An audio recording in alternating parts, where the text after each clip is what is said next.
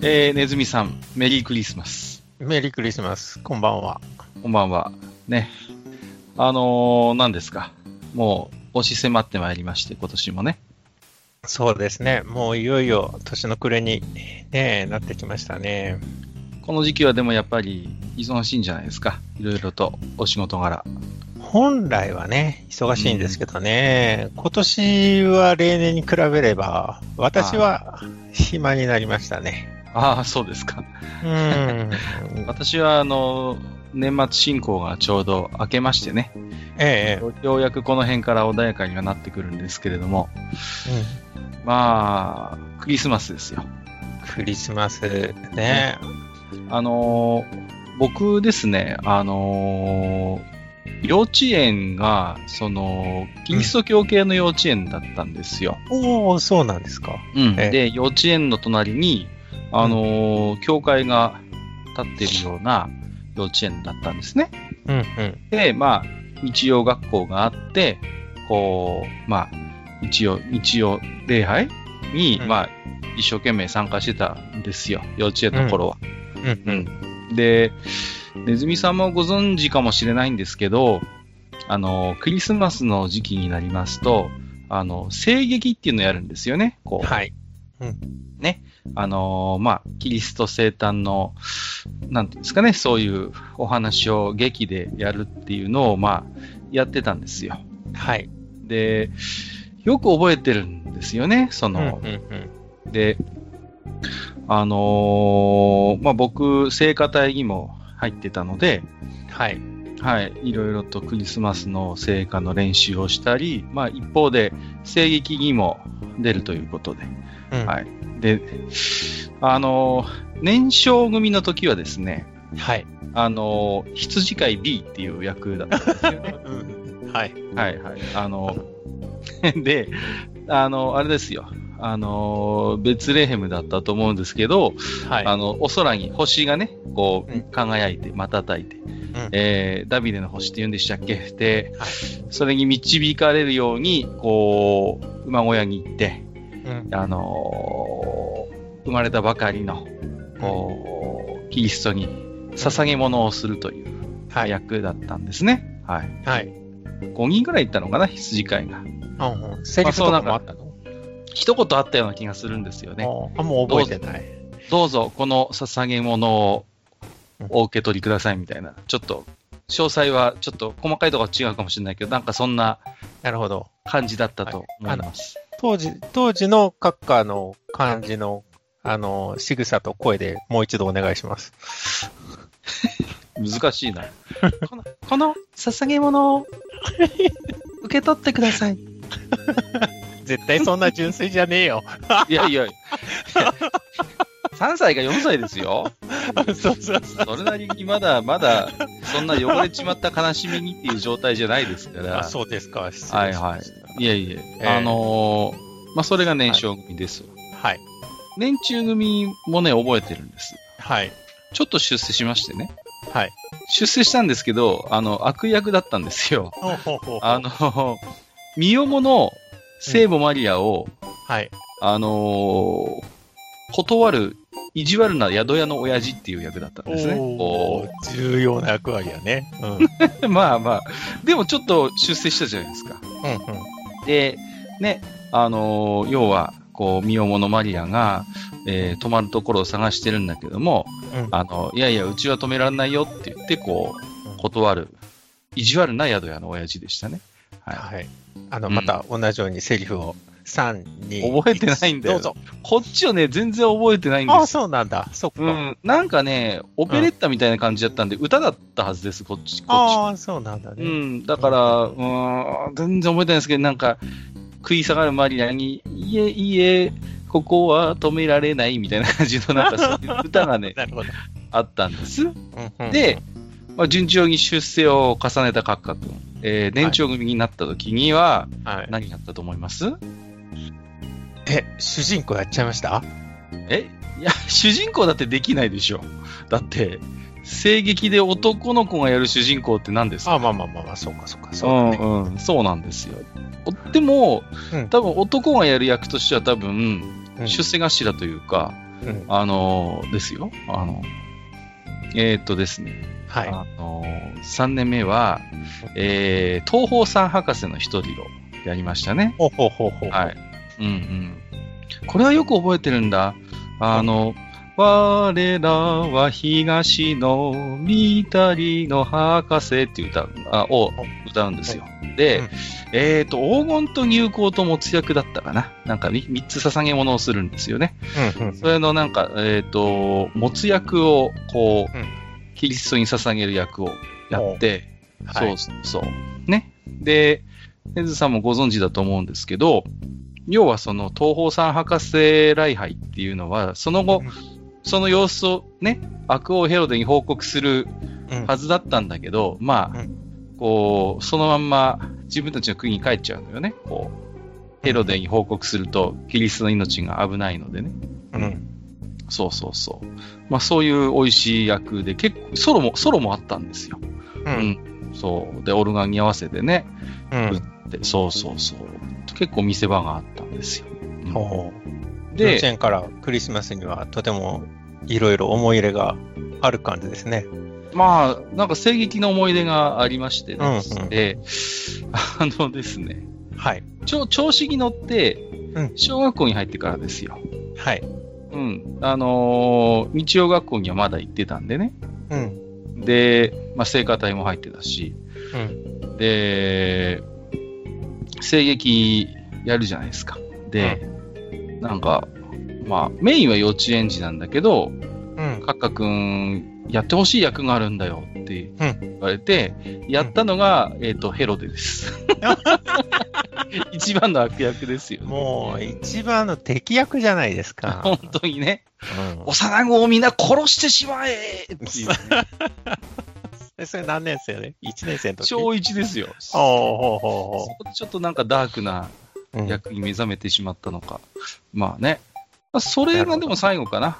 はい。うん声劇はもう、それが最後だったような気がしますね。はい。そんな、うんを、まあ、やってましたね。うん。こう、ネズミさんってこう、声劇ってやったことあります？僕はやったことないです。あの、ああ、そうです。中学も高校も仏教の学校だったので、浄土宗の。ああなるほどね。クリスマスは関係なかったですけど、でも、あれですよね、あの、あれがあったんじゃないですか、逆に。あの、何でしたっけ。えー、アマチャを飲む日。アマチャを飲む日って言ったら。あ、そうそうそうそう、あのうんうんー、4月10日ですね。あれ、4そう月10日だっけ？うん。なんか、もう、もう忘れかけてるけど、でもそれだけじゃなくて、あの、法然上人の一枚起請文とか覚えましたね。はいはいはいはい。うんうん。そうですよね。だから。そう、それもね、同じなんですよ。オルガン伴奏でお経を唱えるんですよ。へえ、そうなんだ。一心狂来、実法崩壊上十分。あの、これ歌ったから私のあの出身校が多分これ知ってる人は完全にバレますね。多分うちぐらいです。これをやってるの。はい。びっくりはしました。あの、三好明のオーソン帰らずかなと思ったんですけど、そんなことはない。そういう感じではない。通じるところはあるのかもしれないですね。まあ、なんかちょっと雰囲気としてはね。そうですね。男子校でした？もしかして。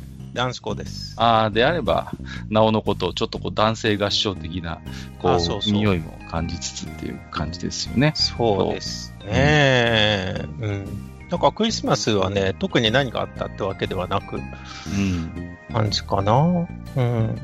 ねあのー、何ですかね、こう、クリスマスえで、こう、まあ、いろいろ、なんだから、僕の中ではそういう結構、なんか、こう、割と宗教的な匂いを感じる、うんイベントだったんですよね、昔からね。うん割とね。で、結構、絵を見るのも好きで、宗教画とか見るのが好きでね。で、やっぱりこう、クリスマスのあたりの話って、すごいこう、見せ場が多いと言いますかね。うん、そうです。うんうんうんそうそうそう。ね。時代告知あたりからこう始まってね。それこそ。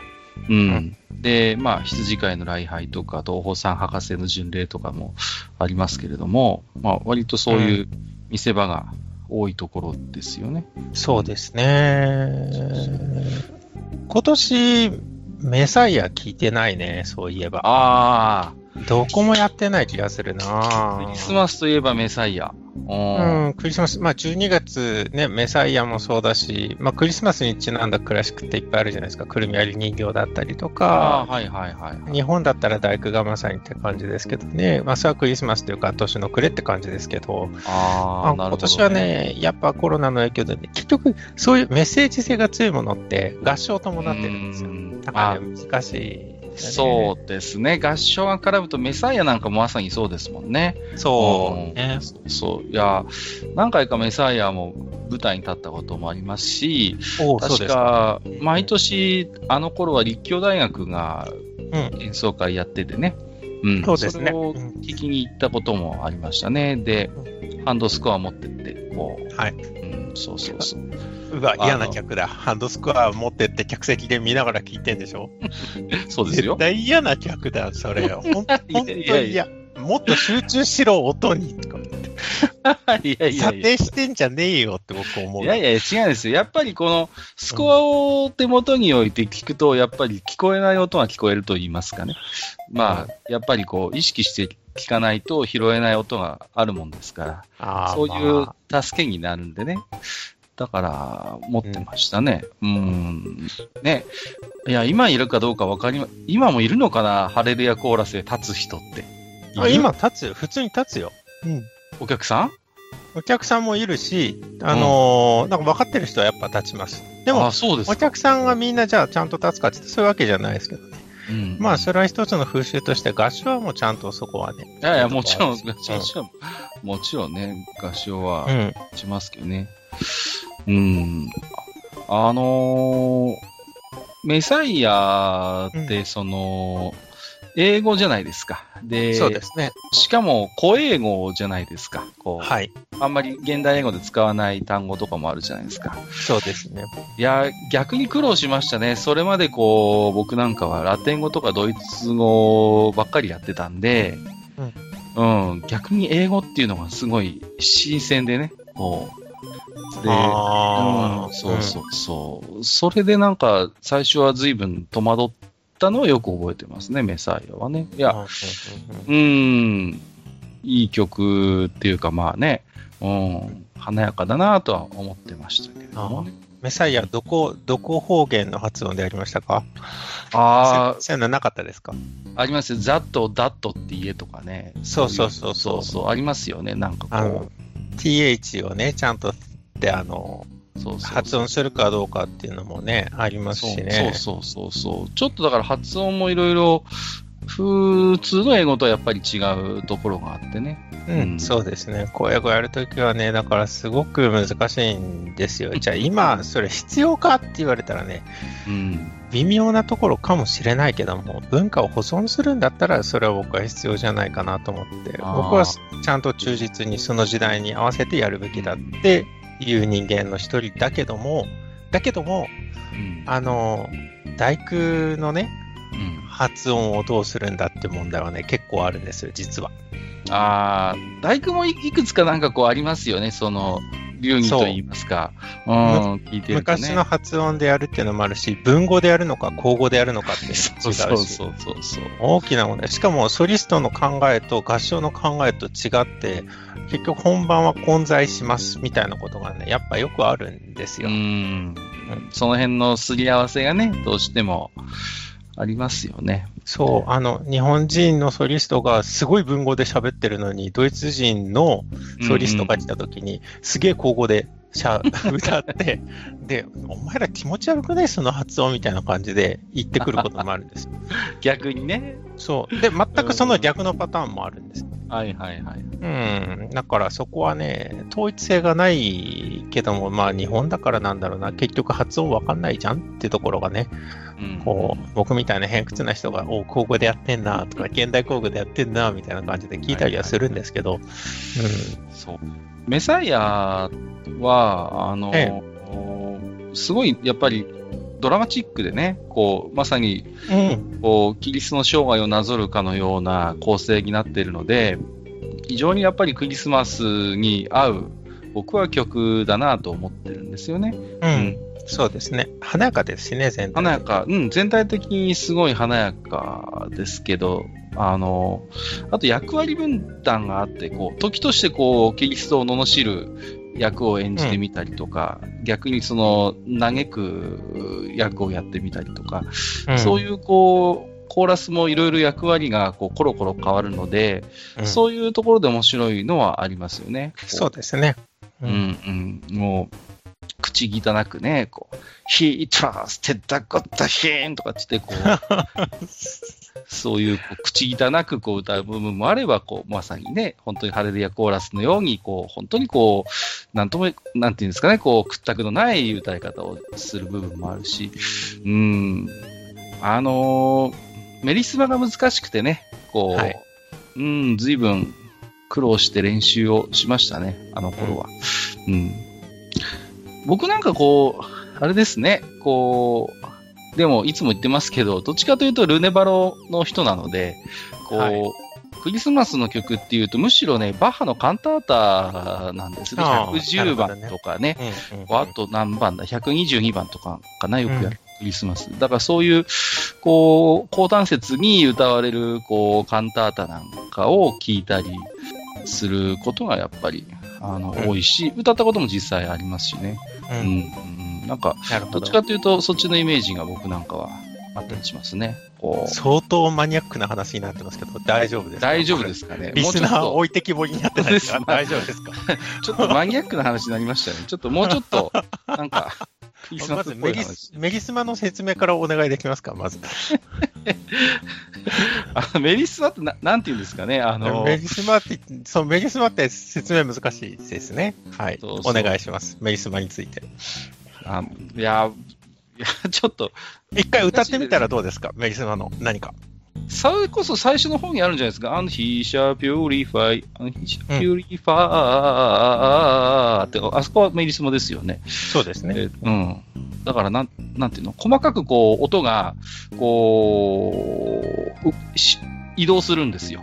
それをこう、なんていうんですか？滑らかにこう、つなぐのではなくて、若干ちょっとこう、マルカート気味に音を立てて、まあ、歌うっていうことなんじゃないですか？すいません。多分全然違うと思うんだけど、そういう感じのイメージ。あんま流れないんですよ。レガートに沈むんじゃなくて、こう少しマルカートに音を立てつつ、こう細かくこう音を移動させて進行するような。そうか。ね。多分、専門的には違うと思うんですけど、そんな感じだと思うんですよね。うん。そう、だからまあ、だからほら、どんどんどんどんほら、なんかどんどんマニアック、これ、ボツになるよ、このまま行くと、この大丈夫です。あメギスマについて、じゃあ、あの、私が持っている時点で調べますと、一音節に対して多数の音符が当てられる表情豊かな装飾的声楽様式。元はグレゴリオ聖歌のアレルヤの作曲法に用いられた。しか書いてないです。うん、なんか、そっちの方がよくわかんないね。そうですね。なんか実演、さっきので合ってたんですよ。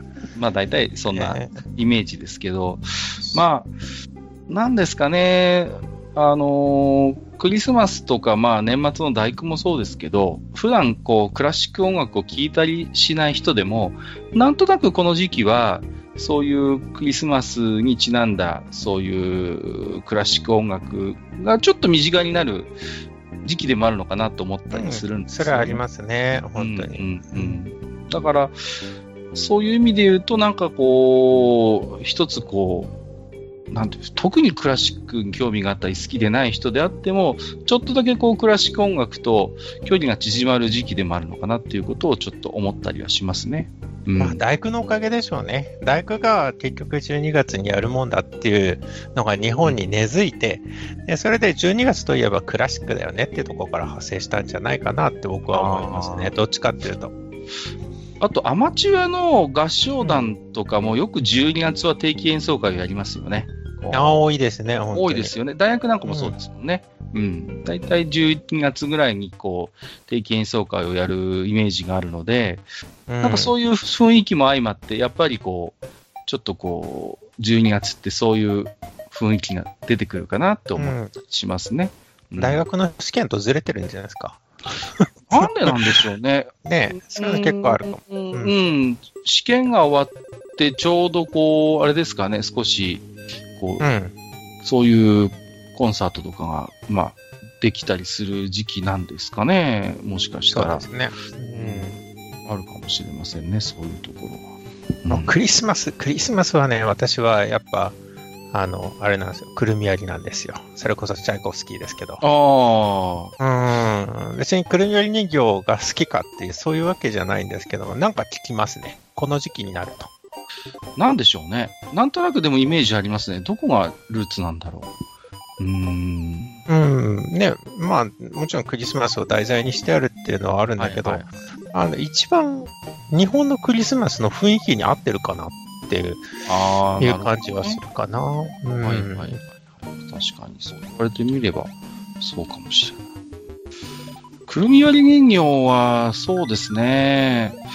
うーん、何で最初に触れたかっていうと、僕は、あの、うディズニー映画のファンタジアっていう。あるじゃないですか。あれにくるみ割り人形って入ってるんですよね。うん。うんそれでちょっとこう僕は触れたかな。うん。最初に。そう。あの、ファンタジアって映画はすごい古いんですけど、あの、なんて、クラシック音楽とアニメーションがこう、コラボレーションした映画って言えばいいのかな？そうで。すね。ううんうんうん。で、ほとんどセリフはなくて、あの、もう、でそのクラシックのイメージを膨らませたような、こう、アニメーションがずっとこう流れるっていう、うん。うん、映画で、それの確か、えっ、と、2曲目ぐらいに、くるみ割り人形が入ってて、まあ、抜粋には抜粋なんですけどうね。ん。しゅあれですかね。行進曲ですかね。やうんんたかたたんたんたんたんたん。あそうだったようなうん。気がします。なんかこう、更新するイメージがうんありま。したね。私、ファンタジアの話をいつもワークショップとかでするんだけど、はい実は見てないっていう。え？嘘？見てない。見てないの、見てないねずみさんは意外。なか、どんな曲が使われてるかっていうのは、うろ覚えで、なんか、ファンタジアっていうと、僕らにとっては魔法使いの弟子なんですよ。どっちかっていうと。っていうか、ああ、はいはいはいはい。僕はファンタジアで、あのー、うん山の一夜をあ見て、ものすごいトラウマになって、すげえ怖い映像なんですよ。こう、悪魔が、なんかね、それこそ名城しがたき生き物が踊り狂ってるのを、こう、うんあの、火山の火口にね、つ掴んでは投げ、掴んでは投げみたいな描写があって、怖いねっそれていうね。めちゃめちゃ怖いんですよ。ああ、ハゲ山の一夜が。そうそうそう。で、その後、ハゲ山の一夜がこう、終わりかけの時に鐘がカーンカーンってなって、うん。アベマリア、シューベルトのアベマリアでこう終わっていくっていうのが、こう、ファンタジアの、まあ。クライクライマックスなんですよね。そうそうそう。その、だからね、ハゲ山の一夜が、怖いこと怖いこと。もうね、そうそうそう。ちょっと。あれですよ。あの、昔のダンボの映画みたいな怖さがありますね。ああ。あんな感じよ。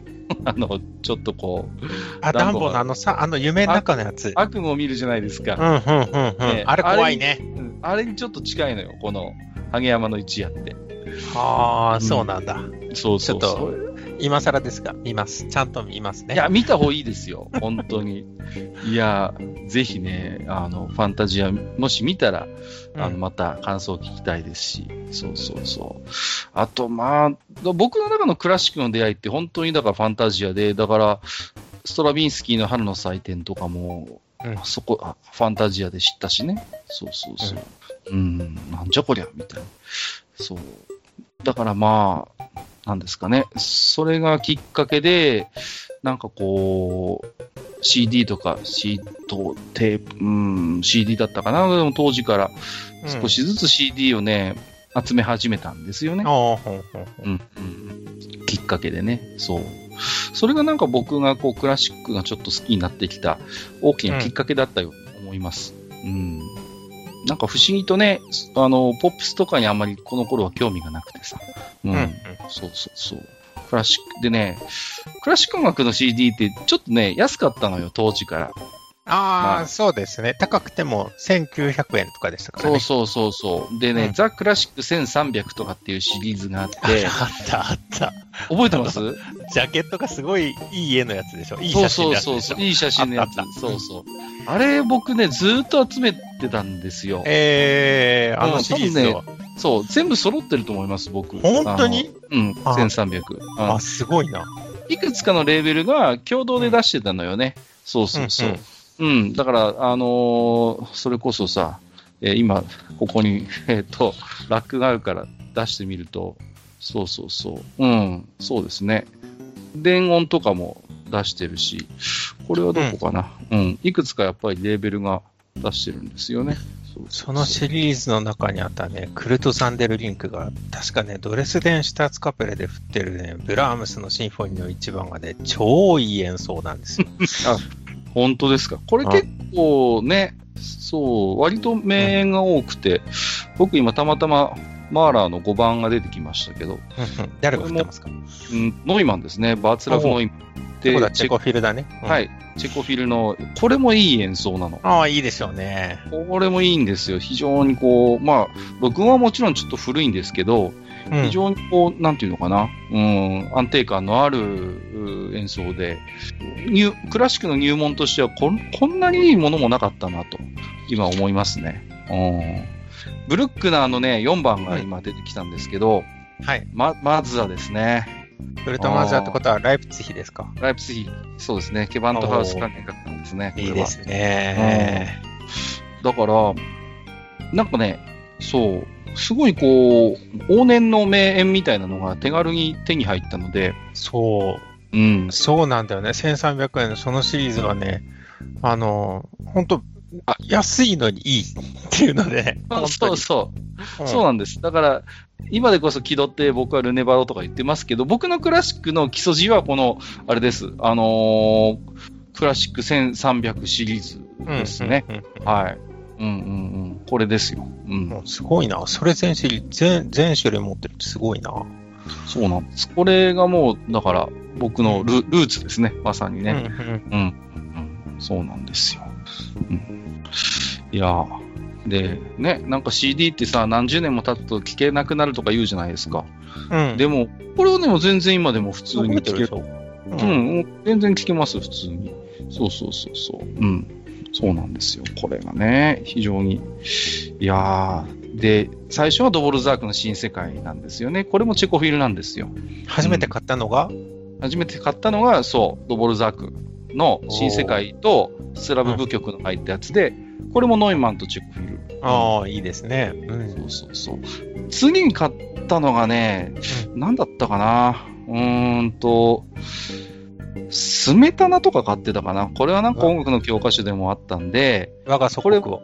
そう、我がすごく全曲、うんそう、はい、ノイマンですね、これもね。う。うんん。まあ、ヘンデルで言うと水上の音楽もあって、うん。これはね、誰だ？バームガルトナー。うん、ルテルン弦楽合奏団ですね。はい。うん、そうそう。あと結構パイアールが多いのよね。うん。いやー、懐かしいな。今、たまたま手元にあったんで、はい。ちょっと見てみましたけれど。はい。何枚持ってるんですか？え、これね、えっ、と、全部で確か、えっ、と、50枚シリーズじゃなかったかな。あ、あ50じゃなくて、あの、クラシックの CD 何枚持ってらっしゃるんでしたっけ？あ、僕ですか、クラシックの CD ですか？途中で数えるのやめたんですけど、はい。あのー、2500枚。あ、キモい、キモい。ほんとキモい。何ですか？スタヤかよ。いや、そんなことない。ツタヤもっとあるでしょ、クラシックの CD。いやいや、そんなことない。スタヤはそんなにないですよ。で、なんかいろいろニュース、ニュースっていうかさ、こう、今、クラシックの CD って売れないんだってね、なかなか。